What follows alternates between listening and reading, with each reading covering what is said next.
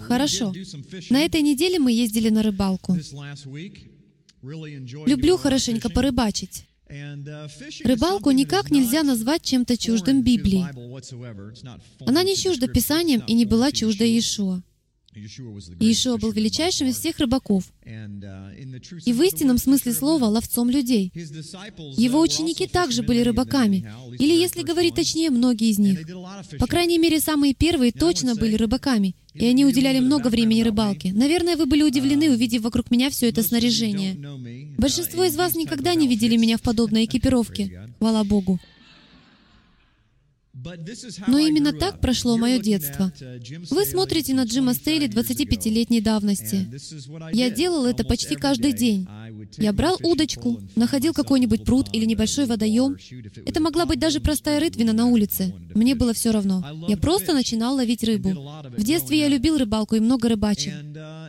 Очень интересно, что отец решил употребить меня как рыбака и использовать всю эту информацию, знания, опыт, понимание, саму концепцию рыбной ловли для того, чтобы сделать меня ловцом людей. Большинство из вас знает, что недавно мы совершили переход из движения еврейские корни в движение христианские корни. Бог показал нам всю важность возвращения именно к христианским корням нашей веры. Христианские корни — это, конечно же, не император Константин. Начало христианства положил вовсе не он. Оно проходит весь путь от 11 главы книги Деяний. Поэтому мы видим, что корнями веры первых учеников было их еврейское происхождение. Одним из величайших рыбаков, описанных в Библии, был Павел. Пожалуй, во многих аспектах я бы даже назвал его своим героем, потому что между нами есть что-то общее. Можно сказать, что Павел был своего рода раздражителем. Он был хорошим учителем, но его зачастую понимают ужасно превратно. Тем не менее, в том, что касается необходимости стать всем для всех, Павлу нет равных.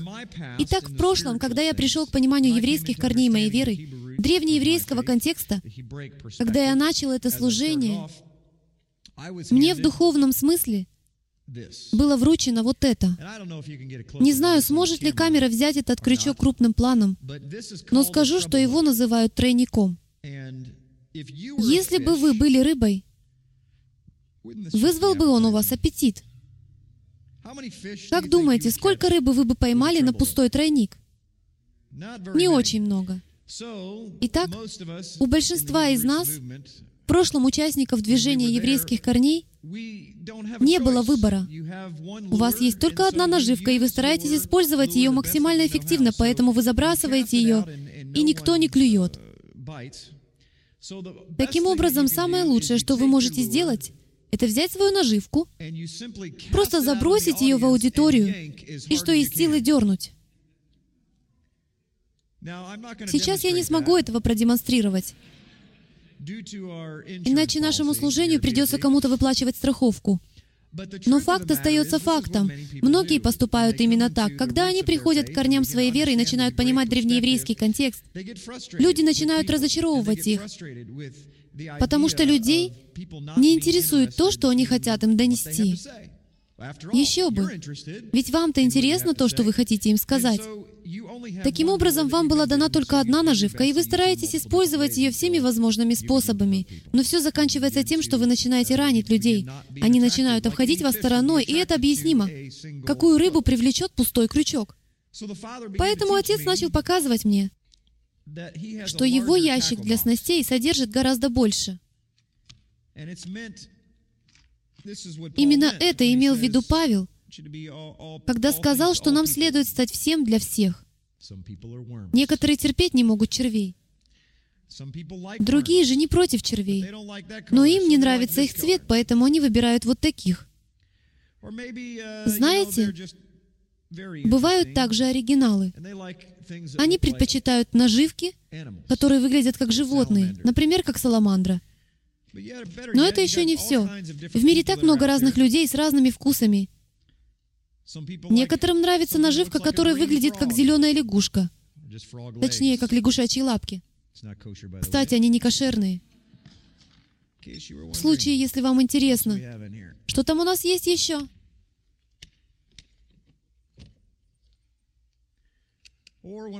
Одна из моих любимых наживок, на которую я поймал много рыбы, это поппер, блесна, которая держится на поверхности воды. Она не опускается в глубину. Она не предназначена для глубинной ловли и все время держится на поверхности воды. Обычно очень активная рыба, то есть рыба, которая постоянно ищет себе корм, быстро хватает наживку, которая плавает на поверхности воды. Поэтому это моя любимая блесна. Основная часть моих уловов приходится именно на нее, потому что она привлекает к себе всю активную рыбу, которая много двигается в поисках пищи. Зачем я вам все это говорю и показываю? К чему я клоню?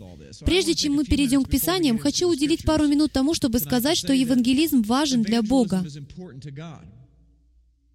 Действительно важен.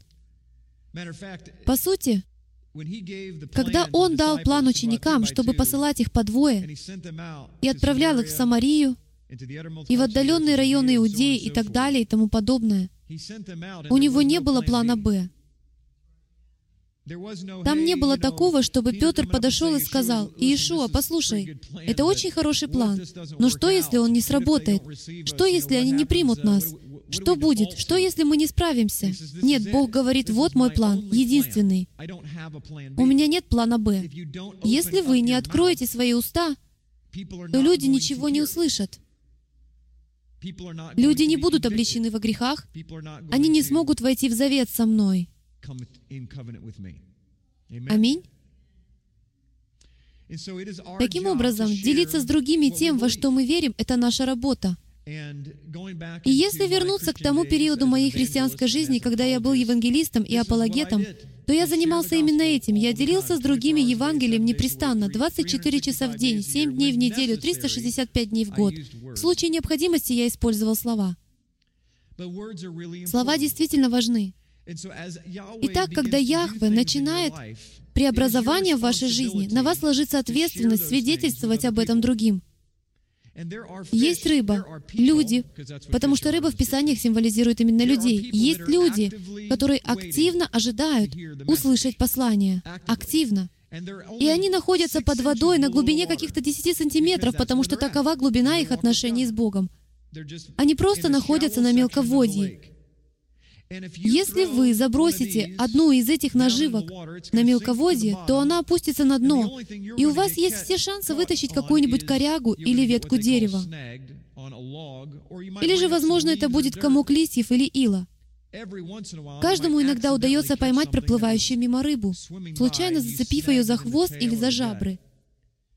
Но вы пропустите тех, кто готов питаться Божьим Словом, потому что выбрали не ту наживку — все, что вам нужно сделать, это выбрать правильную наживку, правильное время. И тогда каждый раз, забрасывая удочку, у вас будет улов. Яхве постоянно побуждает людей к развитию. Но, к сожалению, основную часть своей жизни мы вообще не пользуемся ящиком для снастей. У большинства из нас вообще нет ни единой наживки, не говоря уже об удочке. Поэтому сегодня, когда праздничные дни остались позади, и начался Новый год, я объявляю вам о том, что Бог направляет служение «Страсть к истине», евангелизации, к достижению людей в этом мире, к тому, чтобы забрасывать сети, забрасывать правильную наживку в правильное время, позволив Яхве пророчески сказать нам, какую применять наживку — и тогда все станет несколько по-другому. Перемены не будут слишком большими, но они будут волнующими. Мы увидим больше силы, больше удивительных исцелений и чудес. По мере того, как мы будем приближаться к Божьему сердцу, Он будет двигаться через служение, страсть к истине, от бытия к откровению. А вы знаете, что в Его сердце служение Его народу. В Его сердце благовестие Его народу, начиная с Евангелия Иешуа, с Его основополагающей формулы «Иисус умер за тебя» и углубляясь в Его Тору, Его справочное руководство, которое приведет людей к завету. Аминь.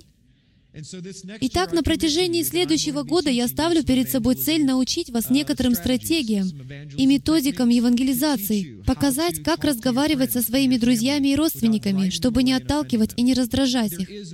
Мы можем свидетельствовать другим о своей вере так, чтобы наше слово было привлекательным. Но для этого нам, прежде всего, надо научиться рыбачить. Для того же, чтобы научиться ловить рыбу, вначале надо стать правильным рыбаком. Прежде всего, вы должны понять, что не можете отправляться на рыбалку, если вы больны. Ни в коем случае. Если вы больны, то вам будет очень сложно заниматься рыбалкой. То, что Отец совершал за прошедший год в служении «Страсть к истине», это было началом процесса. Мы углубились в процесс Божьего исцеления людей, физического, чудотворного исцеления. Можете готовить проектор. Мы начнем через минуту. Но это начинается с вашей личной жизни. Пока вы лично не получите внутреннего исцеления, вы не должны даже браться за удочку. Поэтому Бог совершил множество исцелений среди людей, среди лидеров, среди тех, кто присутствует в этом зале. Он исцелял взаимоотношения, брачные узы, дружбу, приносил избавление, великое избавление. Он избавлял вас от того, что было в прошлом, а некоторых даже от того, что происходит в настоящем. Яхве совершает все это для того, чтобы вы стали пригодными для Его армии рыболовов. Таким образом, в наступающем году вас ожидает большая рыбалка, множество возможностей поделиться с другими своей жизнью и своей верой. И вы начнете убеждаться, что сила ваших слов абсолютно никак. Нет, скажу чуть помягче. Очень мало связано с вашими знаниями.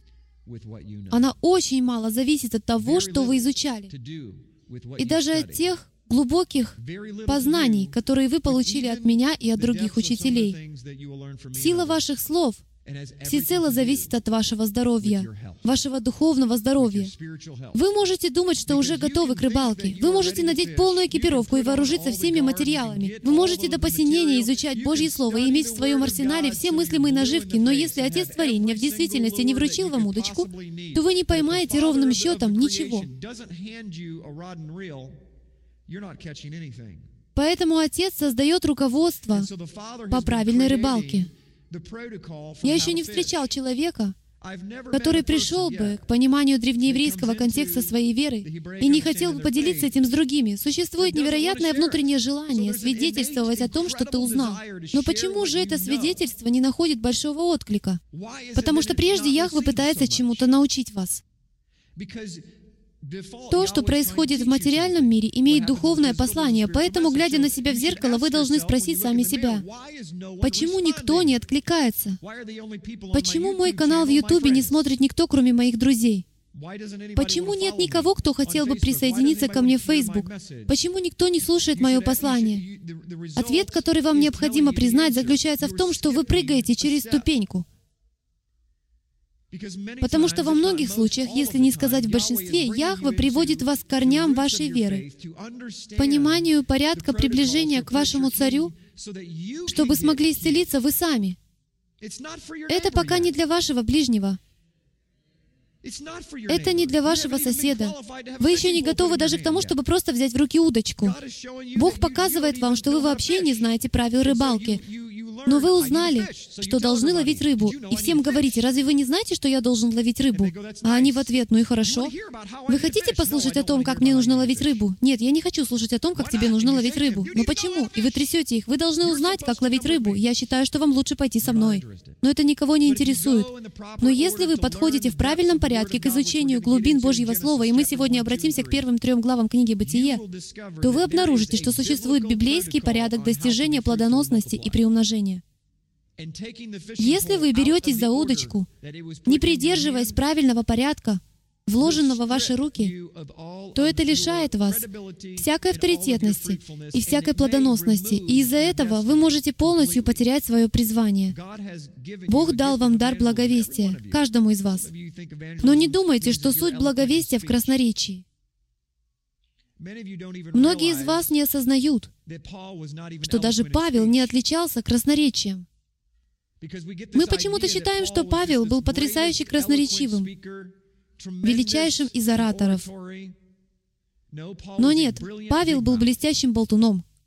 Исследуйте его жизнь, и вы в этом убедитесь. Он даже говорит об этом в одном из своих посланий. Люди даже не понимали его. Павел говорит, «Я не красноречив». Но мы предполагаем, что он хороший оратор, потому что он силен в плане писательства. Кто из вас, прочитав какую-нибудь феноменальную книгу, услышав позже выступление ее автора, спрашивал сам себя, неужели это один и тот же человек? Это просто невозможно. Со мной такое бывало, и, наверное, с кем-то из вас тоже. Иногда писатели не блещут красноречием. Возможно, вы блогер. Вы делитесь с другими своей верой с помощью своих публикаций. Или же вы делаете это с помощью своих даров даяния и других даров, даров Святого Духа. Поэтому давайте мы перейдем к Писаниям и выясним, в чем же заключается правильный порядок обучения рыбалки. И вот я открываю свой ящик для снастей и достаю оттуда Божье Слово. У кого есть Библии, откройте вместе со мной Бытие, главу... Сейчас посмотрим.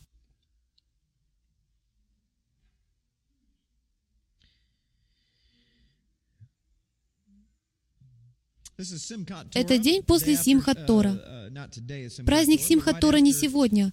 Он следует сразу же за Суккотом и знаменует начало нового цикла поэтапного чтения Торы, который опять возвращается к первой главе книги «Бытие».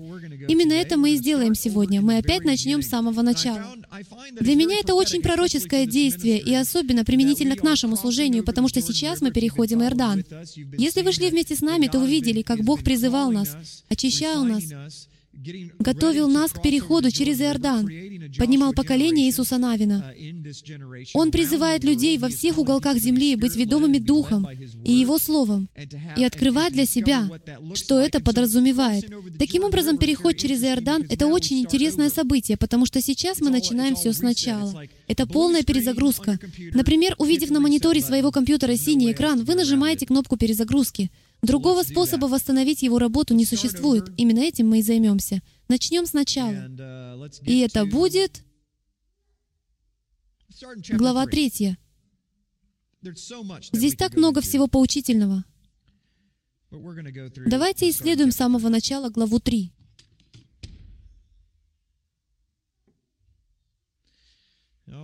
Итак,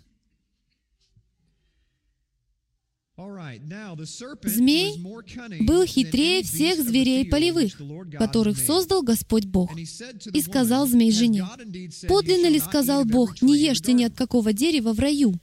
И сказала жена змею, «Плоды с дерев мы можем есть, только плодов дерева, которое среди рая, сказал Бог, не ешьте их и не прикасайтесь к ним, чтобы вам не умереть. И сказал змей жене, нет, не умрете. Здесь мы впервые в Библии встречаем противоречие, точнее не противоречие, а противостояние врага Божьему наставлению. Бог дал то, что на иврите называется Тора. И эта Тора звучит так. «Не ешьте от дерева познания добра и зла, иначе лишитесь дерева жизни». Но враг сказал, Бог в действительности имел в виду другое. На самом деле вы не умрете. Неужели вы думаете, что Бог, который вас любит, убьет вас? Позвольте задать вам вопрос. Умирал ли кто-нибудь на тот момент? Нет. Так откуда же, скажите на милость, Адам и Ева могли знать, что такое вообще смерть? Вы думаете, что Адам в тот момент действительно понимал всю глубину смерти? Конечно же нет. Это часть дерева познания добра и зла. Адам не имел никакого представления о смерти. Единственное, что он тогда знал, это жизнь и освещающие ее наставления. Конечно же, у Адама было некое абстрактное знание, какое-то определение смерти как состояние, когда ты не можешь жить, но он не понимал, что это значит. Он не представлял, что это такое. И сказал змей жене, «Нет, не умрете, но знает Бог, что в день, в который вы вкусите их, откроются глаза ваши, и вы будете как боги, знающие добро и зло». Теперь позвольте задать вам вопрос. Слышала ли Ева, как Бог сказал, не ешьте от дерева познания добра и зла? Нет. Она не слышала этого наставления. Где же она была? Внутри Адама. В тот момент она была с Адамом одним целым. Когда Бог давал это наставление, Евы как отдельного существа еще не было. Кто же слышал наставление? Один Адам. Но знает Бог, что в день, в который вы вкусите их, откроются глаза ваши, и вы будете как Элохим, знающие добро и зло. Итак, они не понимали, о чем идет речь.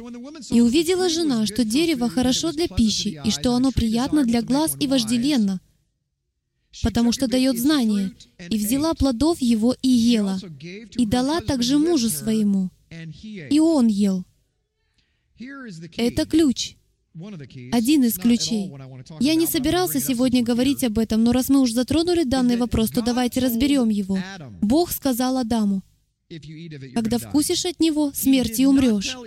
Он не говорил Еве, что она умрет, съев плод этого дерева. Ведь так? Не надо ничего выдумывать. Именно так сказано в Писании. Бог не сказал Еве, что она не может есть от дерева познания добра и зла. Он сказал это Адаму. Итак, Ева съедает плод этого дерева. С небес никакой реакции. Не находите ли вы это интересным? Никакой реакции не последовало.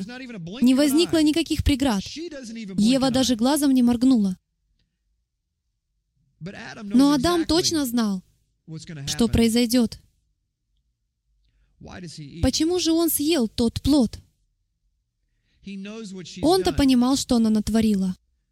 Почему же он решил вкусить от дерева познания добра и зла? Почему он съел запретный плод, зная, что случится впоследствии? Но что Адам знал о последствиях? Что он умрет, так? Кого олицетворяет Адам? Кто был первым Адамом? Адам. А кто второй Адам? Во всей Библии нет никого, кому применялся бы этот титул, кроме самого Иешуа. Что сделал Иешуа для своей невесты? Он добровольно пошел на смерть ради своей невесты. Исходя из этого, предлагаю вам поразмышлять над тем, что Адам четко понимал, что делает. Он полностью осознавал, что он делает.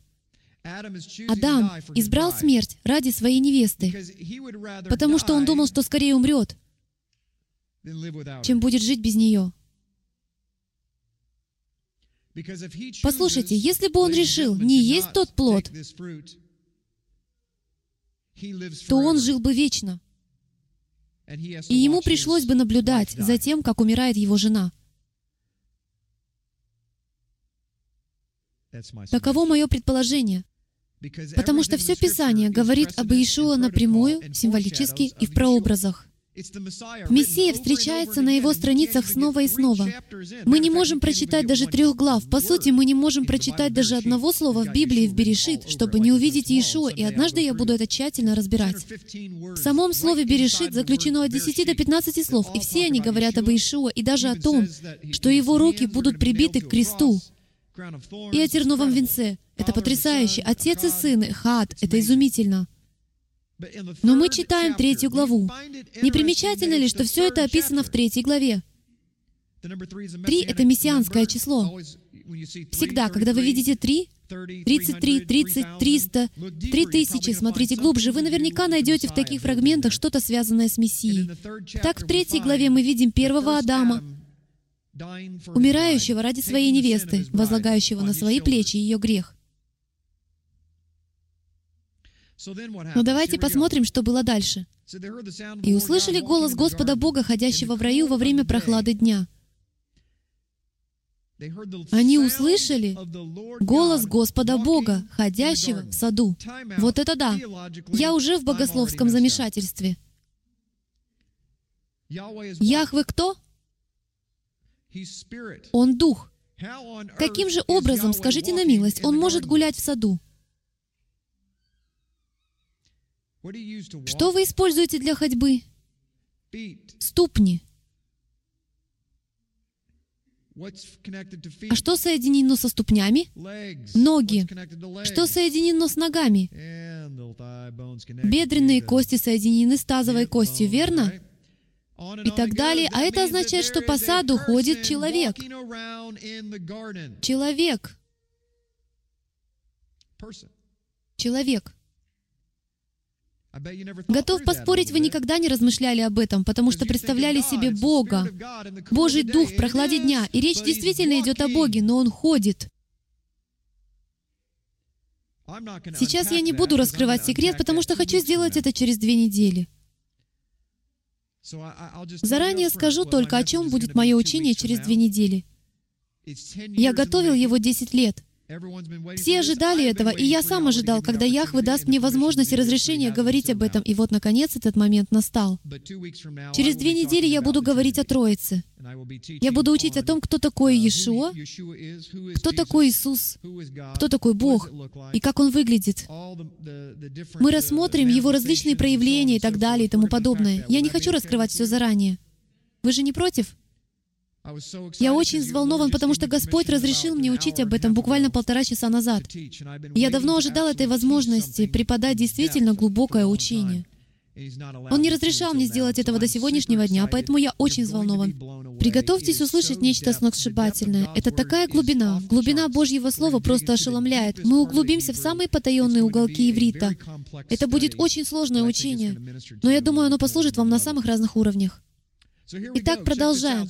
«И услышали голос Господа Бога, ходящего в раю во время прохлады дня. И скрылся Адам и жена его от лица Господа Бога». Если вы помните, на Суккот мы об этом уже немного говорили, но я хочу рассмотреть этот фрагмент чуть подробнее. Дочитав до конца, мы еще вернемся сюда, и я покажу вам правила рыбалки. Хорошо. «И открылись глаза у них обоих». Мы пропустили этот стих, поэтому вернемся чуть назад. Стих 7. «И открылись глаза у них обоих, и узнали они, что наги», как принято говорить у нас в Южном Миссури. Они были наги. И сшили смоковные листья, и сделали себе опоясание, и услышали голос Господа Бога, ходящего в раю во время прохлады дня, и скрылся Адам и жена его от лица Господа Бога между деревьями рая. И возвал Господь Бог к Адаму и сказал ему, «Где ты?» Бог не обратился к Еве. Почему Он этого не сделал? Потому что наставление было дано Адаму. Он сказал, «Голос твой я услышал в раю и убоялся, потому что я наг и скрылся». И сказал, «Кто сказал тебе, что ты наг? Не ел ли ты от дерева, с которого я запретил тебе есть?»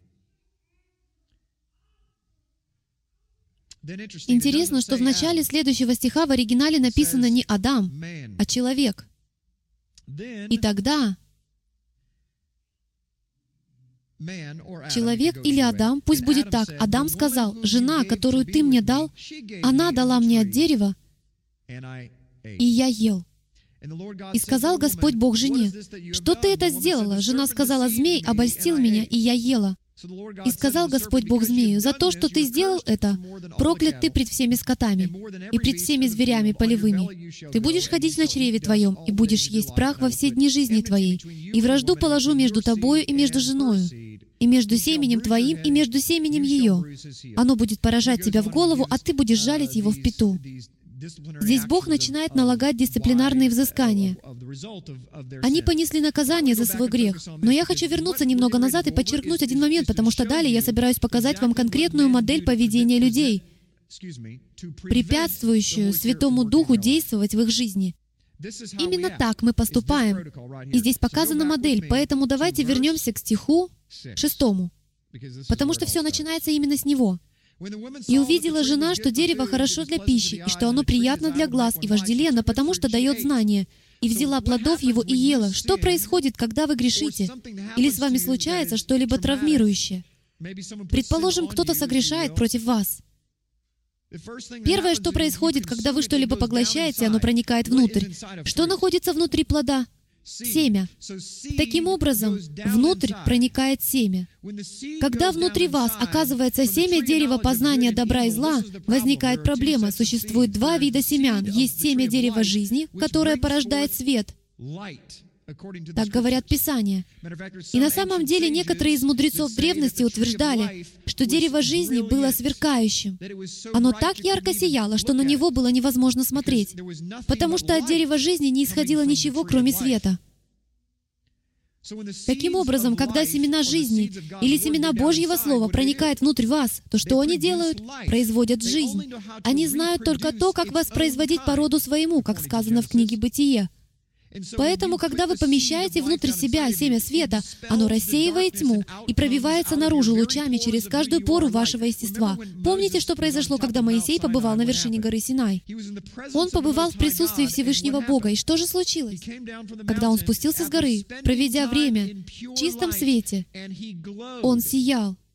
Это настолько будоражило народ, что они дали ему покрывало. Вспоминаете? С помощью этой иллюстрации Бог говорит, «Когда вы воистину едите от моего дерева, вы будете сиять. Вы будете чем? Тем, что сказал Ишу, обращаясь к своим ученикам. Вы — город на вершине горы. Вы — город, и это не метафора. Конечно, в чем-то это образное сравнение, но по сути Иисус говорит, что вы в буквальном смысле вместилище, скиния Всевышнего Бога. Внутри этой сокровенной скинии пребывает Шхина, Шхина Хавод. Там Шхина Хавод, Божья слава, которая излучается. Храм третьего тысячелетия будет каким? Сияющим изнутри. И Иешуа будет его светом. Где же живет Иешуа? Здесь мы призваны быть светом. Я даже мог бы не разъяснять все это так подробно. Это основа вероучения. Мы призваны быть светом этого мира. А свет мира может быть светом только в том случае, когда внутри вас Божье Слово, Давар, Тора. Слово «свет» на иврите звучит как «ор». Давайте скажем «ор». Вот теперь вы сможете его применять. Это огонь или свет Бога. Когда я говорю «бокер ор», это означает утренний огонь, утренний свет, то есть доброе утро. Итак, Божий свет должен проникать внутри нас, и это дерево жизни. Но проблема заключается в том, что до того, как они согрешили, съев другое семя, они были полны света, естественно. Вы согласны? Из них излучался свет. И как вы думаете, они сияли сильнее или слабее Моисея? Сильнее Моисея, конечно. Они были в непосредственном присутствии Всемогущего. Вы можете себе представить этот свет, физический свет, который они излучали? Если от лица Моисея исходил физический свет, то вообразите физический свет, исходящий от всего тела. Вы следите за моей мыслью? Это не какие-то басни, вовсе нет. Это реальность. Поэтому, вкусив от дерева познания добра и зла, они смешали семена. Кстати говоря, Тора запрещает смешивать семена.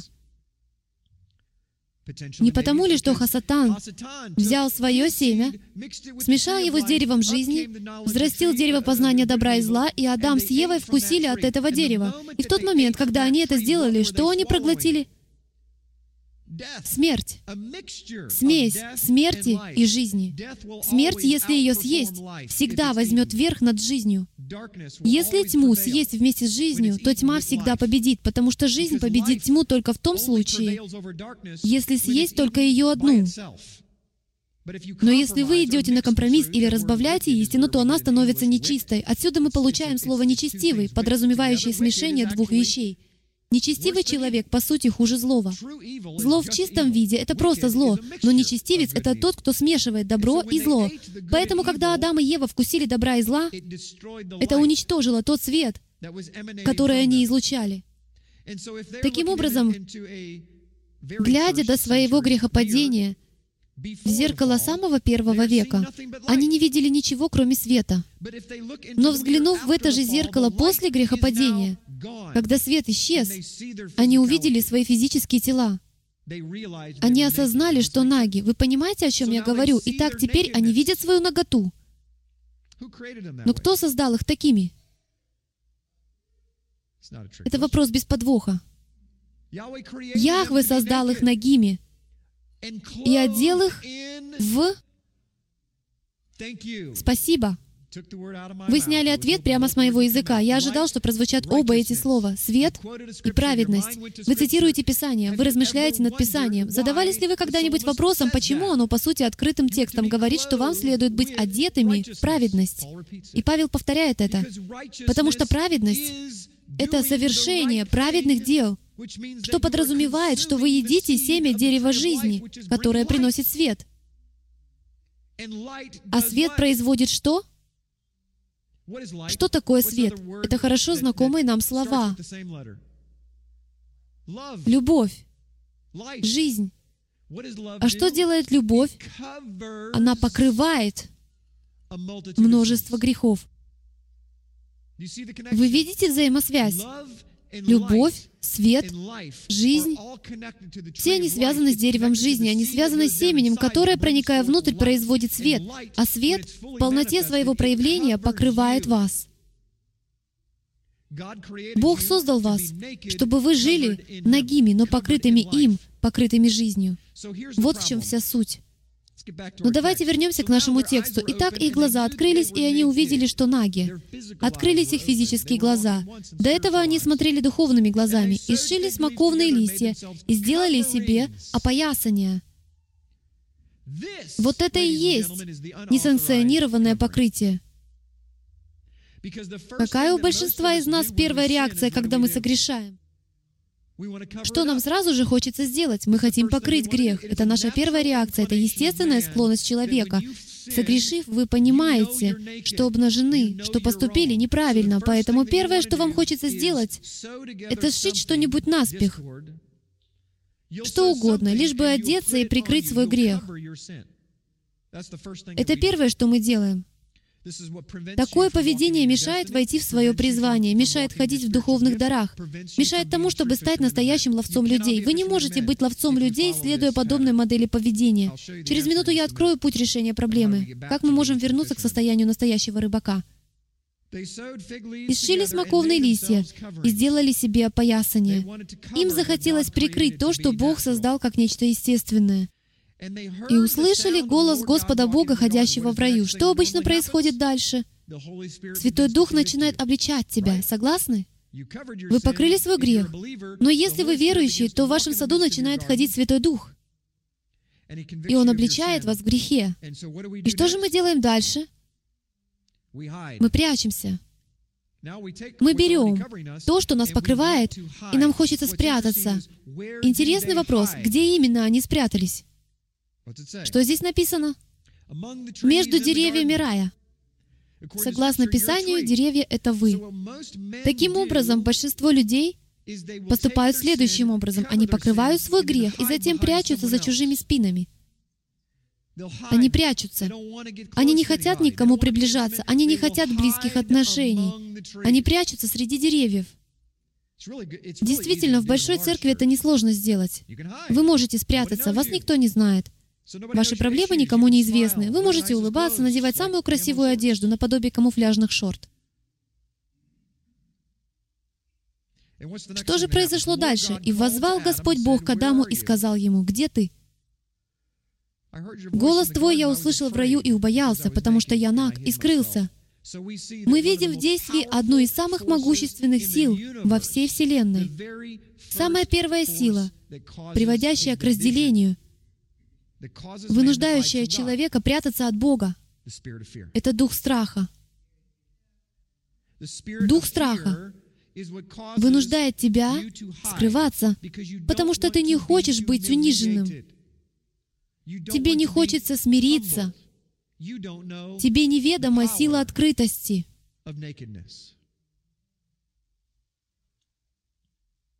Знакомо, не так ли?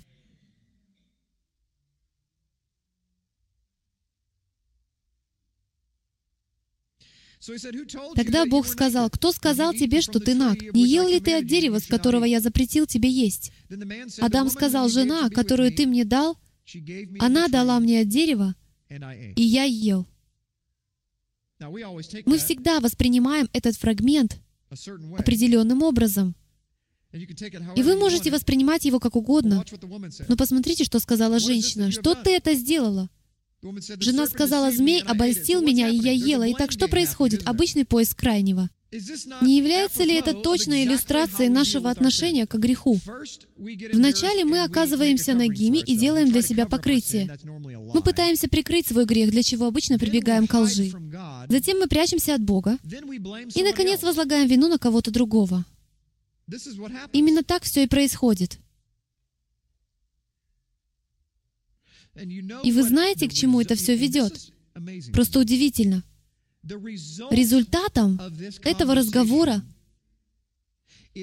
стало изгнание из сада. А теперь позвольте задать вам вопрос. Зачем Богу был нужен этот разговор? Хотя я не могу доказать этого, я все же предложу вам для размышления возможную причину. По сути, Яхве этот разговор был не нужен. В нем не было никакой логической необходимости. Неужели вы серьезно думаете, что Бог не знал ответов на эти вопросы? Он спрашивает, кто сказал тебе, что ты наг? Как будто он всего этого не видел. Не ел ли ты от дерева? Как будто он при этом не присутствовал и был не в курсе событий.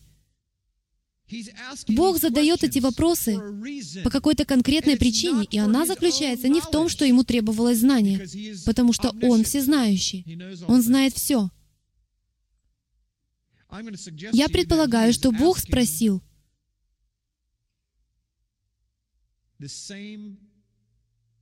то же самое.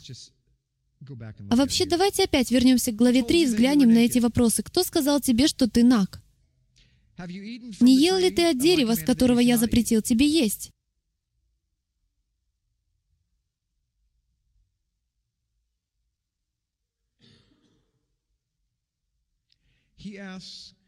Так вот, дамы и господа, он задает здесь те же самые вопросы, которые задал Петру, прежде чем трижды пропоет петух. Он задал эти вопросы, потому что хотел предоставить Адаму и Еве возможность покаяться. Сейчас я пойду на богословский риск и скажу, что вполне возможно, если бы Адам ответил в смирении, то Яхве наверняка простил бы его, и мы с вами не оказались бы в том хаосе, который видим сегодня. Обратите внимание, что проклятия были произнесены только после того, как Бог задал эти вопросы, хотя они ему были не нужны. Для него не было никакого смысла задавать какие-либо вопросы. Он лишь хотел, чтобы Адам покаялся в своем грехе, но Адам предпочел этого не делать. Он прикрывается ложью, прячется физически и, наконец, обвиняет других. Ева тоже обвиняет. И только змей остался безмолвным. Поэтому наказание было суровым и, по большому счету, полностью заслуженным — изгнание из Эдемского сада. Как же нам вернуться в этот сад? Не об этом ли мы с вами говорили на протяжении всего последнего года? Мы возвращаемся в Эдемский сад. Мы хотим вернуться в Эдемский сад. Мы хотим вернуться в него, в самый центр Эдемского сада. Каким же образом мы это осуществляем? Со всей уверенностью могу сказать, что ответ находится здесь же, в третьей главе книги «Бытие». Мы возвращаемся в Эдемский сад тем же путем, которым человек был изгнан из него. Формула звучит так. Слушайте формулу. Мы просто проходим эти же этапы в обратном порядке. Не обвиняйте других. Примите ответственность за свой грех. Примите ответственность за то, что с вами происходит. Не говорите, виновата моя мама, виноват мой папа, виноват мой брат, виновата моя собака, виноваты вы сами. Примите ответственность за свой грех.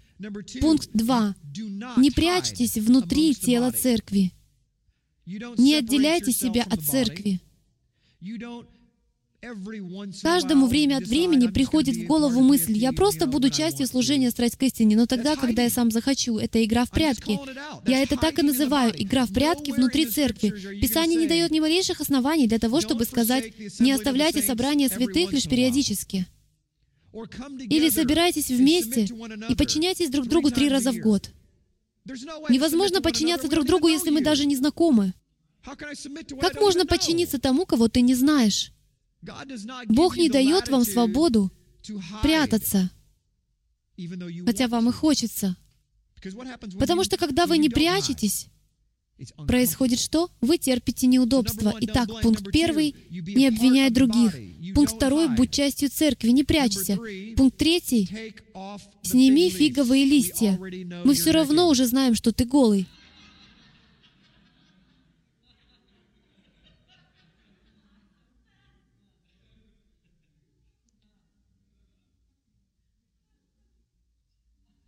голыекорни.ру, верно?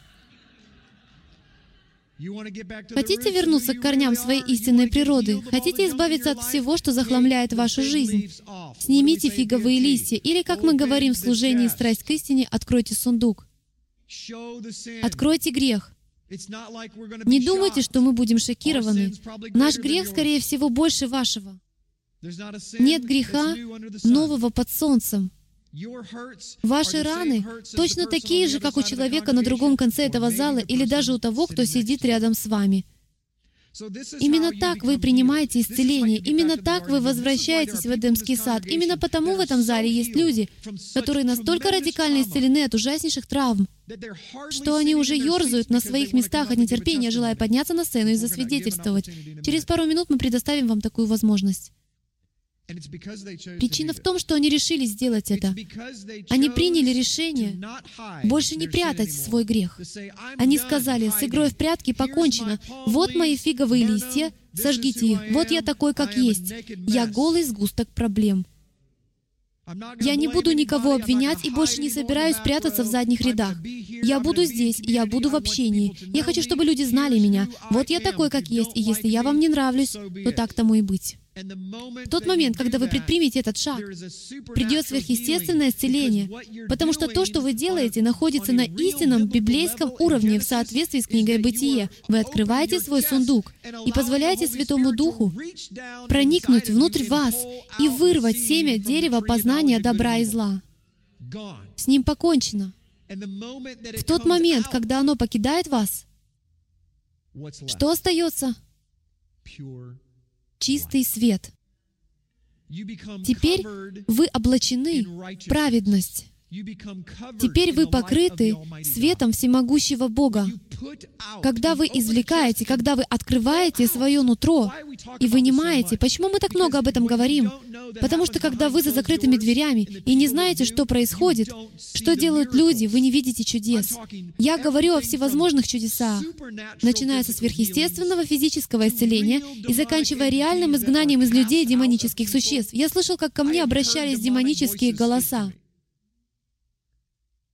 через людей, от которых я подобного совершенно не ожидал. Но через них говорили бесы. Это показывает, что тьма — их пристанище. Это показывает, как много в нашей жизни тьмы о которой мы даже не знаем.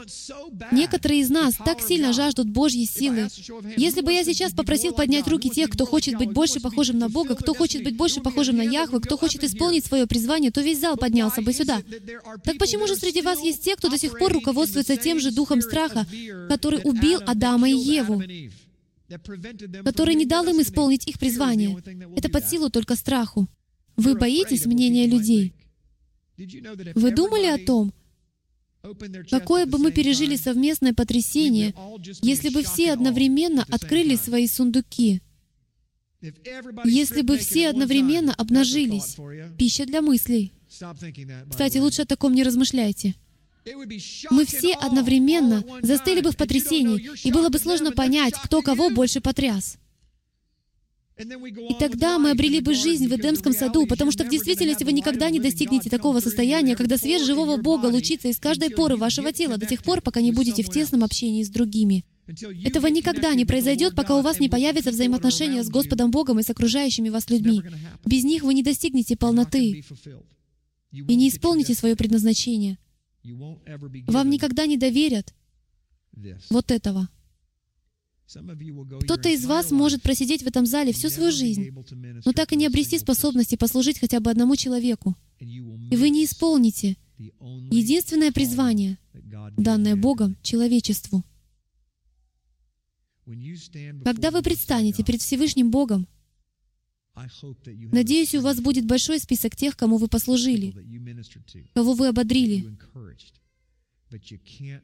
Но вы не сможете ободрить ни единой души, если вы изранены, в депрессии, исполнены тревоги и страха, а это значит, вы никогда не исполните свое предназначение. Если у вас не лады в семье, Яхва заберет у вас удочку. Но, Боже, посмотри, в моем ящике для снастей есть все мыслимые наживки, а он говорит, меня это не интересует, потому что единственное, что ты можешь забросить, это тот уродливый тройник, и я не хочу, чтобы ты опять кого-нибудь ранил. Это все, чем я хотел поделиться с вами этим вечером, потому что некоторые глубоководные наживки я приберег для учений, которые будут через пару недель. Но я хочу ободрить вас. Будьте в общении. Если вы сейчас смотрите нас через интернет, у вас нет поместной мишпахи, но вы часть нашей онлайн-семьи, то найдите людей. И, кстати, желательно четверых. Почему я так говорю? Потому что именно четыре человека носили Божье сердце, ковчег завета. Их было четверо. Поэтому вам нужны четыре человека, которые несли бы вас, когда вы в беде, когда вы в проблеме. Если у вас нет четверых друзей, то вы ковчег завета, который стоит посреди пустыни и никуда не двигается. Возле вас обязательно должны быть несколько человек. Такое простое послание. Но так немного тех, кто его применяет в своей жизни. Например, те, кого мы услышим через несколько минут. Может быть, вы тоже будете исцелены. Может быть, вы впервые в жизни почувствуете себя счастливым. Может быть, к вам снова вернется радость, вернется здоровье. Может быть, сила живого Бога совершит что-то сверхъестественное. Около месяца назад мне позвонил по телефону один из лидеров нашей интернет-общины Satellite. Многие из вас знают начало этой истории, но я хочу рассказать вам ее окончание. Он сказал, что его новорожденная дочь умирает в больнице. Она выпила меконий, и у нее возникли проблемы с легкими, из-за чего ее подключили к аппарату искусственного дыхания. Ее шансы выжить составляли не более 50%. У девочки возникла инфекция, источник которой не удавалось обнаружить. У нее была запредельно высокая температура. В общем, целый букет проблем. От всего этого она умирала, и врачи не знали, что делать. Тогда ее отец позвонил мне, чтобы я помолился о ней, и кроме молитвы я ничем больше не мог помочь. Посреди молитвы я увидел эту девочку в видении, лежащей на правом боку. Святой Дух проговорил мне, проблема в ее правом боку, поэтому я сказал отцу девочки, я смущен, поскольку не знаю, что это значит, но я увидел, что проблема в правом боку. Так что проверьте, она лежала на левом боку, но какая-то проблема с правой стороны. Тогда они отправились к врачу и попросили его обследовать правую сторону. Он посмотрел на них, и в его взгляде читалось.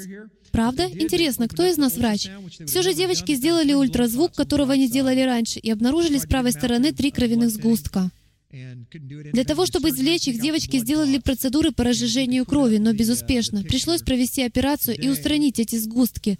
Пожалуйста, вы видите на экран фотографию. Сегодня Макая дома. Она живая на сто процентов здорова. Аминь.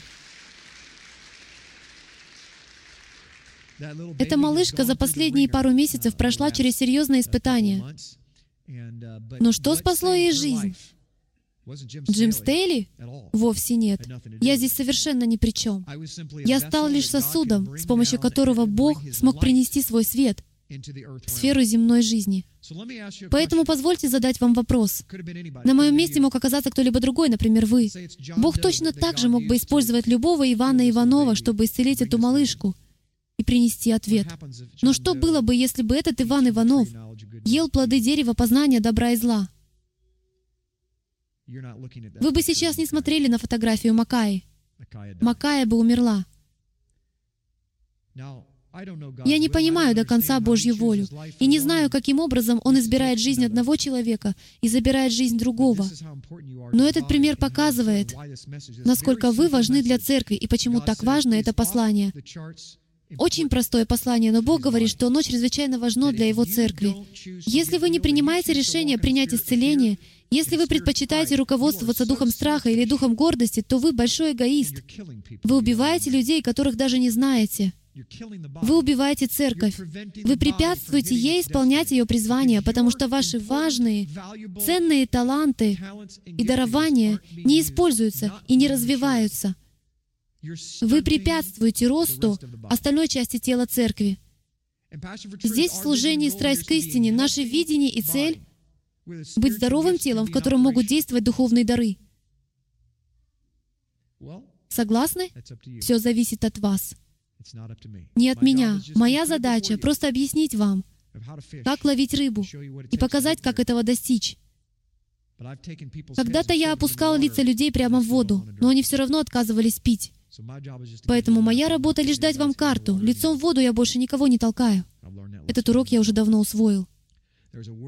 Перед нами весь мир, и это большой океан, ожидающий, когда мы выйдем на рыбалку. Но все начинается с вас самих и с ваших ближних. Не будьте безмолвными.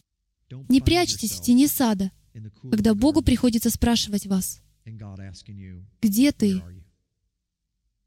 Аминь.